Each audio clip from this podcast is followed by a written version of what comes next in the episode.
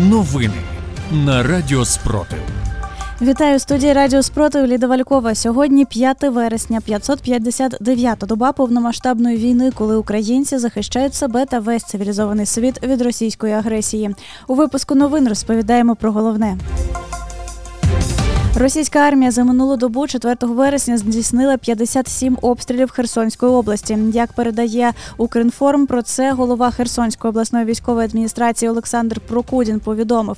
Він сказав наступне: за минулу добу противник здійснив 57 обстрілів, випустивши 227 снарядів з мінометів, артилерії, танків, градів, БПЛА та авіації.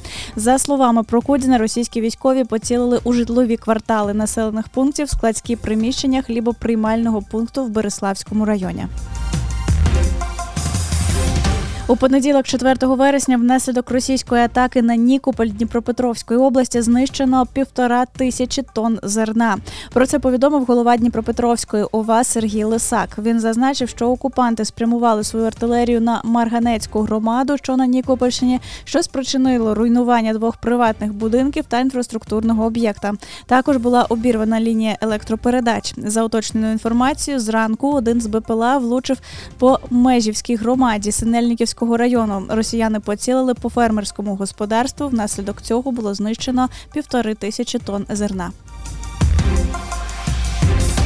Франція засудила удари по зерновій інфраструктурі в Ізмаїльському районі Одеської області. Про це йдеться в офіційній заяві Міністерства закордонних справ Франції. Цитую: Росія продовжує шантажувати глобальну продовольчу безпеку, систематично руйнуючи транзитні та складські потужності в Україні, перешкоджаючи експорту зерна та призупиняючи чорноморську зернову ініціативу, яка дозволила відправити 33 мільйони тонн продовольства до 45 країн, зокрема найбільш вразливих країн Азії та Африки. Африки. Це дії є військовими злочинами і не залишаться безкарними. Франція підтримує і продовжуватиме підтримувати Україну стільки, скільки буде потрібно для того, щоб допомогти цій країні забезпечити свою законну оборону, зміцнити свою стійкість і боротися з безкарністю за звірства, скоєні Росією.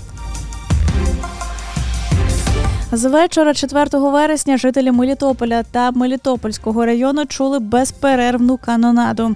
Усе почалося приблизно о 21.10. Мешканці Веселого Мелітопольського району повідомляли про велику потужність вибухів, а також уточнювали, що тривала вона безперервно протягом трьох годин. Окупаційна влада ніяк подію не прокоментувала. Натомість зранку DeepState оновив карту в районі Вербового і зафіксував, що сили оборони України мають успіх на підступах до населеного пункту. Примітно, що в Мелітополі та навколишніх селах протягом кількох днів фіксуються проблеми зі стільниковим зв'язком та інтернетом. Один з окупаційних провайдерів Міртіліком просто перестав працювати. За літо в тимчасово окупованому загарбниками Маріуполі та районі українські партизани ліквідували 21 російського військового. Про це у телеграмі повідомив градник міського голови Маріуполя Петро Андрющенко з посиланням на учасників Маріупольського спротиву. Цитую: Маріупольський спротив підбив підсумки українського літа в Маріуполі. З підтвердженням від російських змі та пабліків йдеться про ліквідацію загалом 21 російського військового на території Маріуполя та району, зокрема шляхом отруєнням, написав Андрющенко. Він зазначив, що якщо додати до рахунку загиблих та поранених в двократній бавовні в селищі Юр'ївка, то загальний рахунок ліквідованих росіян піде на декілька сотень. У так званій ЛНР підірвали главу тамтешньої митниці Юрія Афанасьєвського. У мережі з'явилася інформація, що колаборанта підірвали у власному помешканні. Афанасьєвський отримав численні осколкові поранення та перебуває у реанімації в важкому стані.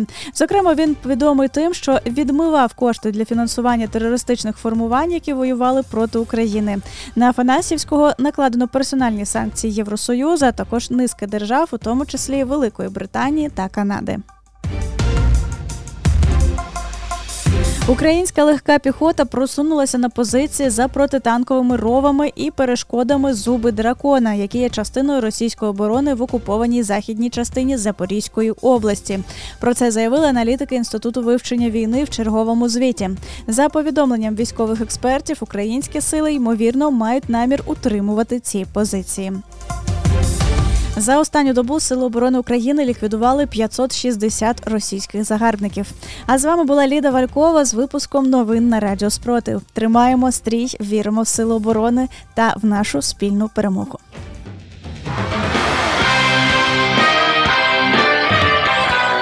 Радіо Спротив. Радіо визвольного руху.